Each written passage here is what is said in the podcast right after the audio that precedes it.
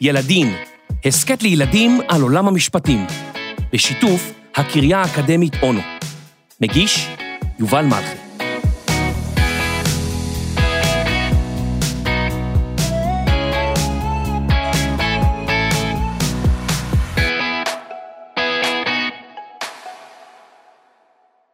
פרק מספר 4 ההפגנה מול הדיונה. מוכנה? שאל תום. ברור, ענתה לו מאיה. היא ישבה על סקטבורד שפירקו לו את הגלגלים. עכשיו זאת הייתה חתיכת קרש חלקה. תום ויוגב עמדו מאחוריה. הם קראו אחת, שתיים, שלוש, ודחפו את מאיה מראש הדיונה הגבוהה. מאיה החזיקה חזק בלוח העץ, אבל באמצע הדיונה היא צברה מהירות והחלה לצעוק. אחרי שנייה היא התהפכה. היא נעמדה והחלה לנער את החול מהבגדים, מהאוזניים ומהנעליים, והחלה לעלות לאט-לאט לראש הדיונה, היכן שתום ויוגב שכבו על החול והתפקעו מצחוק. מאיה צחקה גם כן. יואו, ראיתם באיזו מהירות טסתי? כן, אמר תום ברצינות, ואז הצביע על הפה ואמר, יש לה חול באף. מאיה הרימה את הקרש ואיימה להרביץ לתום, ואז גם היא החלה לצחוק בקול. הדיונה הגדולה הייתה בקצה העיר שבה התגוררו. מסביב נבנו בתים ובתי ספר, והדיונה הגדולה הייתה המקום הכי טוב להעביר בו את הזמן. על ראש הדיונה מישהו בנה פעם סככה מעץ וכיסה אותה בכמה ברזנטים. זה היה מקום מעולה לשבת בו בצל. הילדים הגיעו לכאן לפחות פעם בשבוע. לפעמים היו סוחבים אוהל, איזה מבוגר אחראי, ונשארים לישון שם. בלילה הם היו מקשיבים לקולות הטבע. מדי פעם שמעו צווחת שועל או יללתן, וכמה פעמים ראו צו שהולך לאיתו. בדיונה שלהם היו גם ארנבות, ופעם הם אפילו ראו משפחה של נמיות חוצה במהירות את הדיונה ממקום מסתור אחד לשני. זה היה מדהים, תום אף פעם לא ראה נמיות והוא קצת נבהל. היי, hey, מה אתם אומרים אם בחופש הגדול נבנה כאן מחנה? שאל תום. רעיון מעולה, אמר יוגב. ראיתי סרטון ביוטיוב שאנשים מתחבאים בשיחים ומצליחים לצלם כל מיני חיות. אולי נעשה את זה? לא תהיה לכם סבלנות בשביל זה, אמרה מאיה. אתם צריכים לשבת בשקט כמה שעות בשביל שחיה תתקרב. ומה אם נשאיר להם קערת מים? שאל יוגב. רגע, התערב תום, יש מצלמות כאלה כמו הגו פרו שמצלמות כמה שעות ברצף. אפשר להחביא מצלמה ליד הקערה ולתפוס תמונות ממש מקרוב. וואי, איזה מגניב, מלמל יוגב. צריך לחשוב את מי עוד להביא איתנו, אמרה מאיה. אם נהיה פה יותר מדי אנשים, אף חיה לא תתקרב לכאן. אף חיה לא תתקרב לכאן כי הן פוחדות, השיב לתום ברצינות. ממה? שאלה מאיה בגבות מורמות. ממפלצת החול, ענה תום והצביע על מאיה. מאיה פערה את עיניה ואת פיה. חצוף! היא צעקה. אבל תום כבר תפס את הסקטבורד בלי הגלגלים, רץ למדרון של הדיונה וקפץ עליו. הוא טס במהירות למטה, ולקראת הסוף התהפך גם הוא. בדרך הביתה, תום מלמל לעצמו שהוא צריך להתקלח לפחות שעה כדי להוציא את החול מהגוף שלו. למחרת בבוקר הלכו תום ומאיה לבית הספר. בדרך, כשעברו ליד הדיונה הגדולה, הם שמו לב למשהו מוזר. המון אנשים התרוצצו שם והקימו גדר גבוהה בצבע לבן. משאיות עם טרקטורים עמדו ליד הדיונה. מאיה הסתכלה על תום, והוא הסתכל עליה. בלי להגיד מילה, הם חצו את הכביש ושאלו את אחד האנשים, מה קורה כאן? האיש סימן בידו לילדים להתרחק מהמקום. בונים כאן, ילדים. אני מציע לכם לא להתקרב. מה בונים כאן? שאל תום. זאת הדיונה שלנו. האיש גירד בראשו, כיווץ את הגבות ואמר בחיוך, אל תדאגו, מקימים פה קניון מדהים שיקרא הדיונה. הנה, תראו, הוא אמר, והצביע על שלט גדול ששני אנשים תלו על הגדר. אתם מבינים? המשיך האיש. עוד שנה-שנתיים עדיין תוכלו להגיע לדיונה. הוא צחק והצביע על המדרכה בצד השני. עכשיו ילדים, בבקשה, לא להסתובב פה, זה מסוכן. תום ומאיה היו בהלם. הם הלכו בשקט לבית הספר כמעט מבלי לדבר.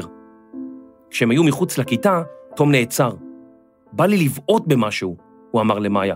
מי בכלל נתן להם רשות? יש שם טבע וחיות, וזאת החצר האחורית של העיר. באיזו זכות הם בונים שם? מאיה זעמה גם היא. אם רק היינו יודעים מזה, אולי היינו מצליחים לעצור אותם. אבל עכשיו הם כבר מקימים אתר בנייה, ובטח תוך שבוע הם כבר יתחילו בעבודות שלהם. תום שתק וחשב. ראיתי פעם סרט, הוא אמר, שאנשים נשכבו על כביש ולא נתנו לטרקטורים לעבור. זה בדיוק מה שאנחנו צריכים לעשות. וגם לכתוב לעיתון, אבל אני פוחדת שזה מאוחר מדי. מה מאוחר מדי? שאלה המורה אביטל, שהלכה במסדרון ושמעה חלק מהשיחה של תום ומאיה. הם סיפרו לה על הטרקטורים ועל הדיונה שהם עומדים לאבד תמורת קניון מסחרי. בואו נדבר על זה, אמרה המורה, ונכנסה עמם לכיתה. היא ביקשה מתום ומאיה לספר בדיוק מה קרה, ואז אמרה, תראו, קניון אולי לא טוב לכם, אבל הוא יכול להכניס לעיר הרבה מאוד כסף ולספק שירותים לתושבים. מצד שני, אם יהרסו את הדיונה, אי אפשר יהיה לשקם אותה. הדיונה גם מזכירה לנו כיצד הארץ נראתה לפני כמאה ומשהו שנים, וגם יש חיות מיוחדות שזה הבית שלהם. היא חשבה רגע ואז הוסיפה. אתם יודעים, הרבה מהזכויות שיש לנו היום זה משום שאנשים מחו, יצאו להפגין והשמיעו את קולם. הם לא הסכימו עם הקביעה, למשל, שלנשים אסור להצביע. מה זאת אומרת? שאלה מיכל. זאת אומרת שבמדינה דמוקרטית, כשמשהו מפריע לנו, אנחנו יכולים להילחם בזה בעזרת הפגנות. אנחנו מראים בהפגנה עד כמה אנשים מתנגדים לרעיון מסוים, והוא יכול להשתנות. זה קרה בעבר? שאל עומר תוך כדי שהוא מלטף את סנטרו. משהו באמת השתנה? בטח, אמרה המורה. היא סיפרה להם על נשים שיצאו להפגין בבריטניה כדי שיוכלו להצביע בבחירות. על צעדה גדולה בארצות הברית שעזרה להביא לשוויון זכויות בין אנשים שחורים ללבנים. היא סיפרה על צעדת המלח של גנדי, בה הוא צעד כ-400 קילומטרים בכיוון הים, מלווה באלפים מתומכיו. גנדי הפיק מעט מלח מהים, דבר שהיה אסור על פי חוקי בריטניה ששלטה על הודו. גנדי נכלא, אך לבסוף שוחרר, והודו השתחררה גם היא מהשלטון הבריטי. המורה סיפרה להם גם על הפגנות של יהודים בארצות הברית, בדרישה לשחרר את יהודי ברית המועצות שישבו בכלא, ונקראו אסירי ציון. המורה אביטל גם סיפרה להם על הפגנות שנכשלו, כמו ההפגנה של כמיליון סטודנטים בכיכר טיאנמן בסין, שדוכאה ביד קשה. חלק מההפגנות מצליחות, היא אמרה, וחלק מצליחות רק לאחר שנים. אתם יודעים שפעם חומה הפרידה בין מזרח ברלין למערבה? אנשים יצאו להפגין, ולאחר חודשים של הפגנות שבועיות, החומה הופלה וגרמניה התאחדה. אם משהו מפריע לכם, צריך לצאת החוצה ולהביע את קולכם. הילדים התארגנו במהירות. הם עברו מכיתה לכיתה וסיפרו על הדיונה ועל הקניון החדש. הם ביקשו ממנהל בית הספר שירשה להם להתכנס לשעה כדי להכין שלטים. כל הכיתה עבדה על שלטים שעליהם נכתב, אין לנו דיונה אחרת. צאו לנו מהדיונה. מה עם החיות? דיונה יש רק אחת, וקניון הביתה, פיפי ולישון. עם הצלצול האחרון, התקהלו ילדים ליד השער. תום קיבל אישור לצאת חצי שעה מוקדם יותר, והלך הביתה כדי להביא את הבידורית של תומר, אחיו. וכך, שעה לאחר תום הלימודים, הגיעו כמאה ילדים עם שלטים ובידורית, ונעמדו בין הטרקטורים ושאר הכלים. הפועלים סיימו להקים את הגדר, ומשאיות גדולות עם טרקטורים עדיין חנו בסמוך. ילדים, תעופו מפה! צעק האיש שהם פגשו בבוקר. מה, לא הבנתם שמסוכן כאן? רק אז הוא שם לב לשלטים. הוא לקח צעד אחורה, הסתובב וחייג במהירות בטלפון שלו. תום תפס את המיקרופון והחל לצעוק.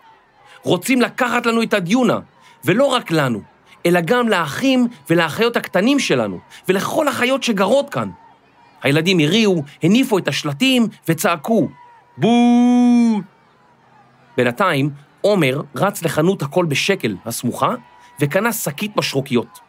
אתם חושבים שניתן לכם להרוס את הדיונה היחידה שנשארה לנו בעיר הזאת? צעקה מאיה לתוך המיקרופון. אתם טועים. באנו לכאן להפגין ולהגיד לכם, לא תהרסו לנו את הדיונה. המשרוקיות החרישו אוזניים. עוד ועוד תלמידים וסקרנים התאספו והצטרפו להפגנה. תום ומאיה שמחו לראות שהיו כבר משהו כמו 150 אנשים בהפגנה שלהם. הילדים החלו לצעוד לאורך הדיונה והרחוב, תוך כדי שהם מניפים את השלטים וקוראים להציל את הדיונה. הם רצו שכמה שיותר אנשים יראו את השלטים, ואולי יבואו להפגין יחד איתם. לפתע הגיעו למקום ניידות משטרה. הן עצרו ליד ההפגנה, ושוטרים יצאו מהן. הם ניגשו לבידורית, היכן שעמדה מאיה, ואמרו, ילדים, אתם צריכים לעזוב את המקום. אנחנו מפגינים, אמרה מאיה בזהירות. זאת זכותנו במדינה דמוקרטית.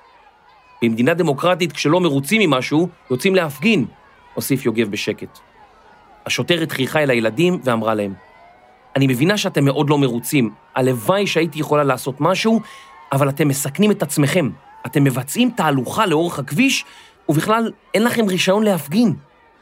רישיון להפגין? אמרה מאיה באיטיות. אף אחד לא אמר לנו שצריך רישיון. מצטערת, אמרה השוטרת. אתם צריכים לעזוב כאן, או שנצטרך לקרוא להורים שלכם. אט-אט ירדו השלטים, הילדים הכניסו את המשרוקיות לכיס, והחלו לחצות את הכביש בכתפיים שמוטות. הם החלו להתפזר לבתיהם. אביטל אמרה לנו שלא כל ההפגנות מצליחות, אמרה מאיה. זה לא פייר! צעק תום. מה לא פייר? שאלה אישה שצעדה מולם וקצת נבהלה מהצעקה של תום. אסור לנו להפגין, והולכים להרוס את הדיונה שבקצה העיר, הסבירה מאיה. אה, אמרה האישה, זאת דיונה יפה מאוד. בתור ילדה אני זוכרת שממש אהבתי ללכת לדיונות ליד הים ולהתגלגל בחול. כן, אבל אין לנו רישיון, אמר תום, ופנה ללכת בכיוון הבית שלו. את באה? הוא שאל את מאיה. לימדו אתכם בבית ספר על הפגנות, אני מבינה, אמרה האישה. לימדו אתכם גם לוותר בקלות? תום ומאיה נעצרו וזקפו את ראשיהם. הם הסתובבו. לרגע הם הסתכלו זה על זו, ואז שאלו, את מבינה בהפגנות? האישה חייכה ואמרה, אני מרצה למשפטים בקריה האקדמית אונו, השלימו שני הילדים. האישה נראתה מבוהלת. איך ידעתם? אתם, איך, זאת אומרת, למה? זה סיפור ארוך, אמרה מאיה וקרצה לתום. תום המשיך, רגע, אז את יכולה לעזור לנו להציל את הדיונה? אני יכולה לנסות. היא אמרה. רגע, אמר תום במהירות, מותר או אסור לנו להפגין? זאת אומרת, למה השוטרים גירשו אותנו משם? יש דרך שנוכל להציל את הדיונה? רגע, רגע, רגע. אמרה הלה חורי. רק רגע אחד. ילדים, הזכות להפגין היא זכות יסוד בכל מדינה דמוקרטית. אבל זה לא מובן מאליו שבכל המדינות תמיד היו לאזרחים את הזכות להפגין. היו מקומות בעולם, ועדיין ישנם, שבהם אפילו לאזרחים לא היה מותר להפגין. כמו למשל, אם תיקחו את דרום אפריקה, שהיה להם משטר הפרדה גזעית, הם לא התירו לשחורים להפגין. והם היו אזרחים גם, אבל לא נתנו להם להפגין. רגע, אז מותר להפגין בכל מקום? גם מול הדיונה? שאל תום. מול הדיונה מותר להפגין, משום שהדיונה נחשבת לרשות הציבור, זה מקום ציבורי. אבל אם אנחנו מחליטים גם לגלוש לבתים שליד הדיונות ולהיכנס לחצרות של השכנים ולהפגין שם, אז זה אסור, משום שפה אנחנו חודרים לרשות של הפרט, ואנחנו משיגים את הגבול. ואנחנו לא יכולים לעשות את זה, משום שאנחנו צריכים לקבל תחילה את ההסכמה של אותו אדם, שהוא הבעלים או המחזיק של אותה גינה. אבל הפגנו במקום ציבורי, מול הדיונה, אמרה מאיה. למה אנחנו צריכים רישיון? תראו, ילדים, אם אתם הייתם מפגינים במקום סגור, אז לא הייתם צריכים רישיון. ואם הייתם גם פחות אפילו מחמישים איש, ואתם עומדים ברחוב, לא הייתם צריכים לקבל רישיון כדי להפגין. אבל במקרה שלכם, אתם כן צריכים לקבל רישיון להפגין, משום שמה אתם עושים? אתם הייתם יותר מחמישים איש, וגם אתם הלכתם ברחוב. הייתם מתחת לכיפת השמיים, לא במקום סגור. והתהלכתם, ואתם יכולים להפריע לתנועה. אז החוק אומר שצריך לקבל רישיון כדי להפגין במקרה כזה. רגע, אמר תום, תמיד צריך רישיון כדי להפגין? אז לפי החוק צריך לקבל רישיון להפגין אם יש לנו 50 משתתפים או יותר, שמפגינים מתחת לכיפת השמיים, ושהולכים בכביש, או שהם עומדים, אבל הם נואמים נאום מדיני, פוליטי. וזה תמיד ככה? שאלה מאיה. אם יש הפגנה עם פחות מ-50 איש, אז לא צריכים רישיון? תראו ילדים, יש יוצאים מן הכלל.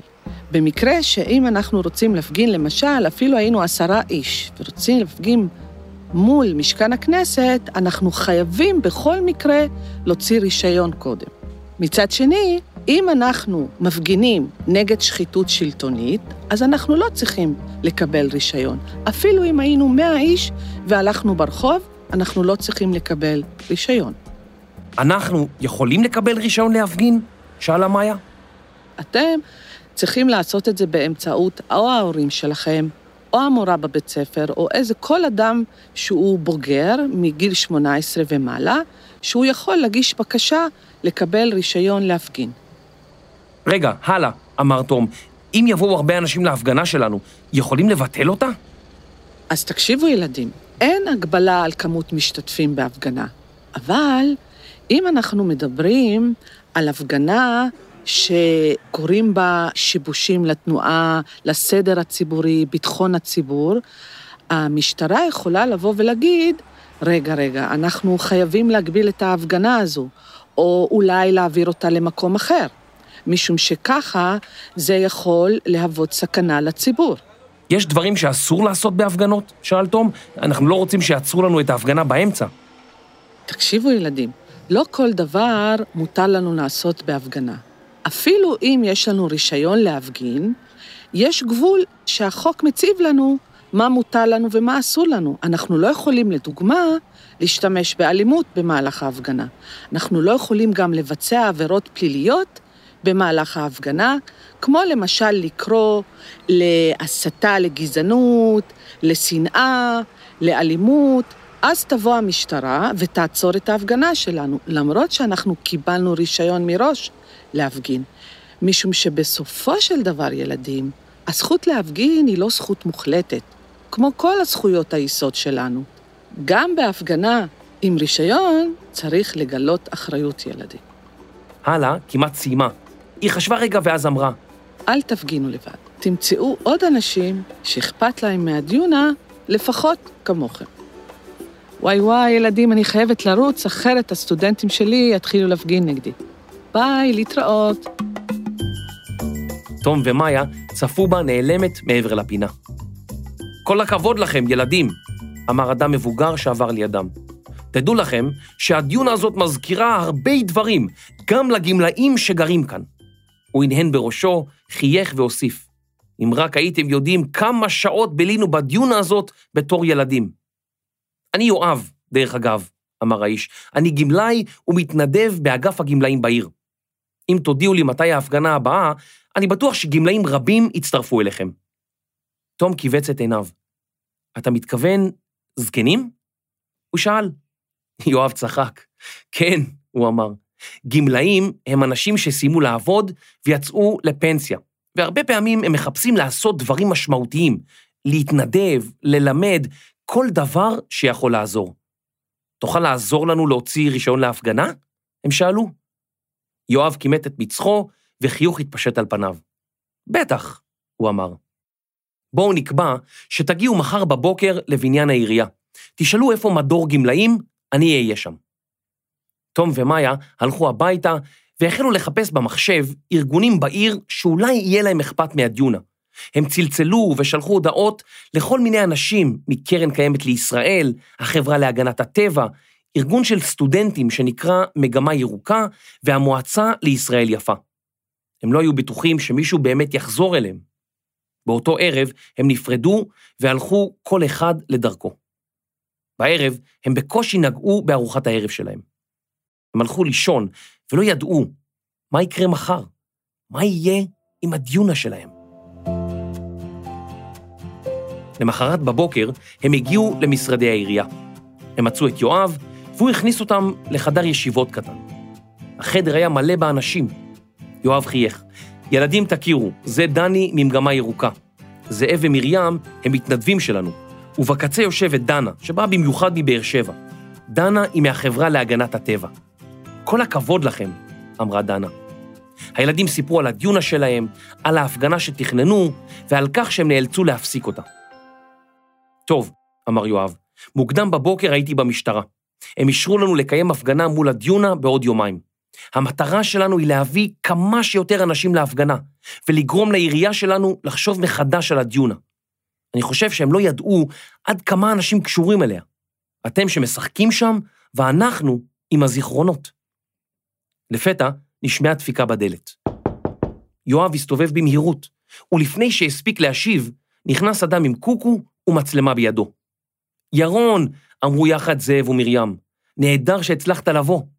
יואב התחיל לשאול מי, אבל זאב הקדים אותו. תכירו, זה ירון, אחיין שלנו. הוא צלם עיתונות. הוא רוצה לפרסם את התמונה של כולנו ואת סיפור הדיונה באתר האינטרנט של העיתון שלו. רוצה, אמר ירון, הדודים שלי כופפו לי את היד, אבל זה באמת מרגש לראות את כולכם עובדים יחד, ילדים, מבוגרים, קשישים. ירון הוציא את המצלמה והחל לצלם. למחרת התפרסמה התמונה בעיתון ובאתר האינטרנט שלו. תחת התמונה נכתב, שיתוף פעולה בין-דורי, מתכוננים להפגנה נגד הרס הדיונה, מחר בשעה ארבע. תום ומאיה שלחו הודעות בכל הקבוצות שלהם ושל ההורים שלהם, וביקשו מכל מי שיכול להגיע להפגנה. בבוקר הגיעו עוד ילדים מהכיתה, ובמשך כל הבוקר הם הכינו שלטים להפגנה. ביום ההפגנה הגיעו תום ומאיה מוקדם לדיונה. המשטרה כבר הייתה במקום, פרסה גדרות, הפנתה את התנועה וכיוונה את האנשים. לפתע הגיעה אותה שוטרת שסגרה את ההפגנה שלהם כמה ימים קודם לכן. תום ומאיה החבירו. שלום ילדים, אמרה השוטרת. היא הורידה את כובעה ואמרה, אתם עושים מעשה נפלא. כל הכבוד לכם. תדעו שבתור תושבת העיר הזאת, אני גאה בכם, ואני בטוחה שההורים שלכם גם גאים בכם. היא חייכה וחבשה את כובע השוטרת שלה, ושמה את ידיה על כתפי הילדים. בהצלחה, היא חייכה אליהם והלכה. השעה כבר הייתה שלוש וחצי, ורק מעט ילדים הופיעו להפגנה. לפתע, מאיה לפתה את ידו של תום. תראה, היא אמרה, והצביעה אל מעבר לכביש. תום שם לב שנחשול של אנשים עשה את דרכו למקום ההפגנה. ילדים, בני נוער, אנשים מבוגרים, קשישים עם מקלות הליכה. הם זיהו אפילו את מנהל בית הספר שלהם. אט אט התמלאה הרחבה מול הדיונה, בתחילה במאות ואז באלפי אנשים. תום הסתכל על מאיה בפליאה. מאיה הסתכלה עליו בחזרה. ההפגנה הייתה מוצלחת מעבר לכל ספק. אלפים מתושבי העיר הגיעו להפגנה שארגנו הילדים והגמלאים. כמה ימים לאחר מכן, בשעה שתום ומאיה ישבו בבית של תום וצפו בסרטוני יוטיוב, נשמעה דפיקה בדלת. תום ניגש לפתוח אותה, ולהפתעתו יואב עמד בפתח. היי hey, ילדים, הוא אמר, רציתי שאתם תהיו הראשונים לדעת. לדעת מה? שאל תום. יואב חייך והמשיך. העירייה פרסמה לפני כשעה הודעה כי לעת עתה היא עוצרת את התוכנית להרוס את הדיונה. היא עובדת יחד עם היזמים או האנשים שבונים את הקניון כדי למצוא אתר חלופי להקמתו. יש! צעקו תום ומאיה. הם חיבקו את יואב שהתחיל לצחוק. תודה, הם אמרו ליואב. תודה? שאל יואב בפליאה. תודה לכם, שלא הרמתם ידיים, הוא הוסיף. באותו יום, תום, מאיה ועוד הרבה מאוד אנשים היו מאושרים, כפי שלא היו מאושרים זמן רב. הדיונה ניצלה.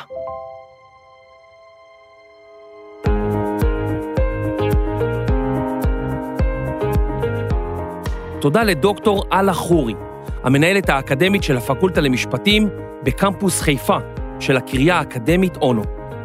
מחקר כתיבה וקריינות, יובל מלכי. עריכת תוכן ולשון, דינה בר מנחם. עריכת סאונד ומיקס, אסף רפפורט. מפיק ראשי, רני שחר. תודה לאולפני סוף הסאונד. הסדרה ילדין נעשתה בשיתוף הפקולטה למשפטים בקריה האקדמית אונו.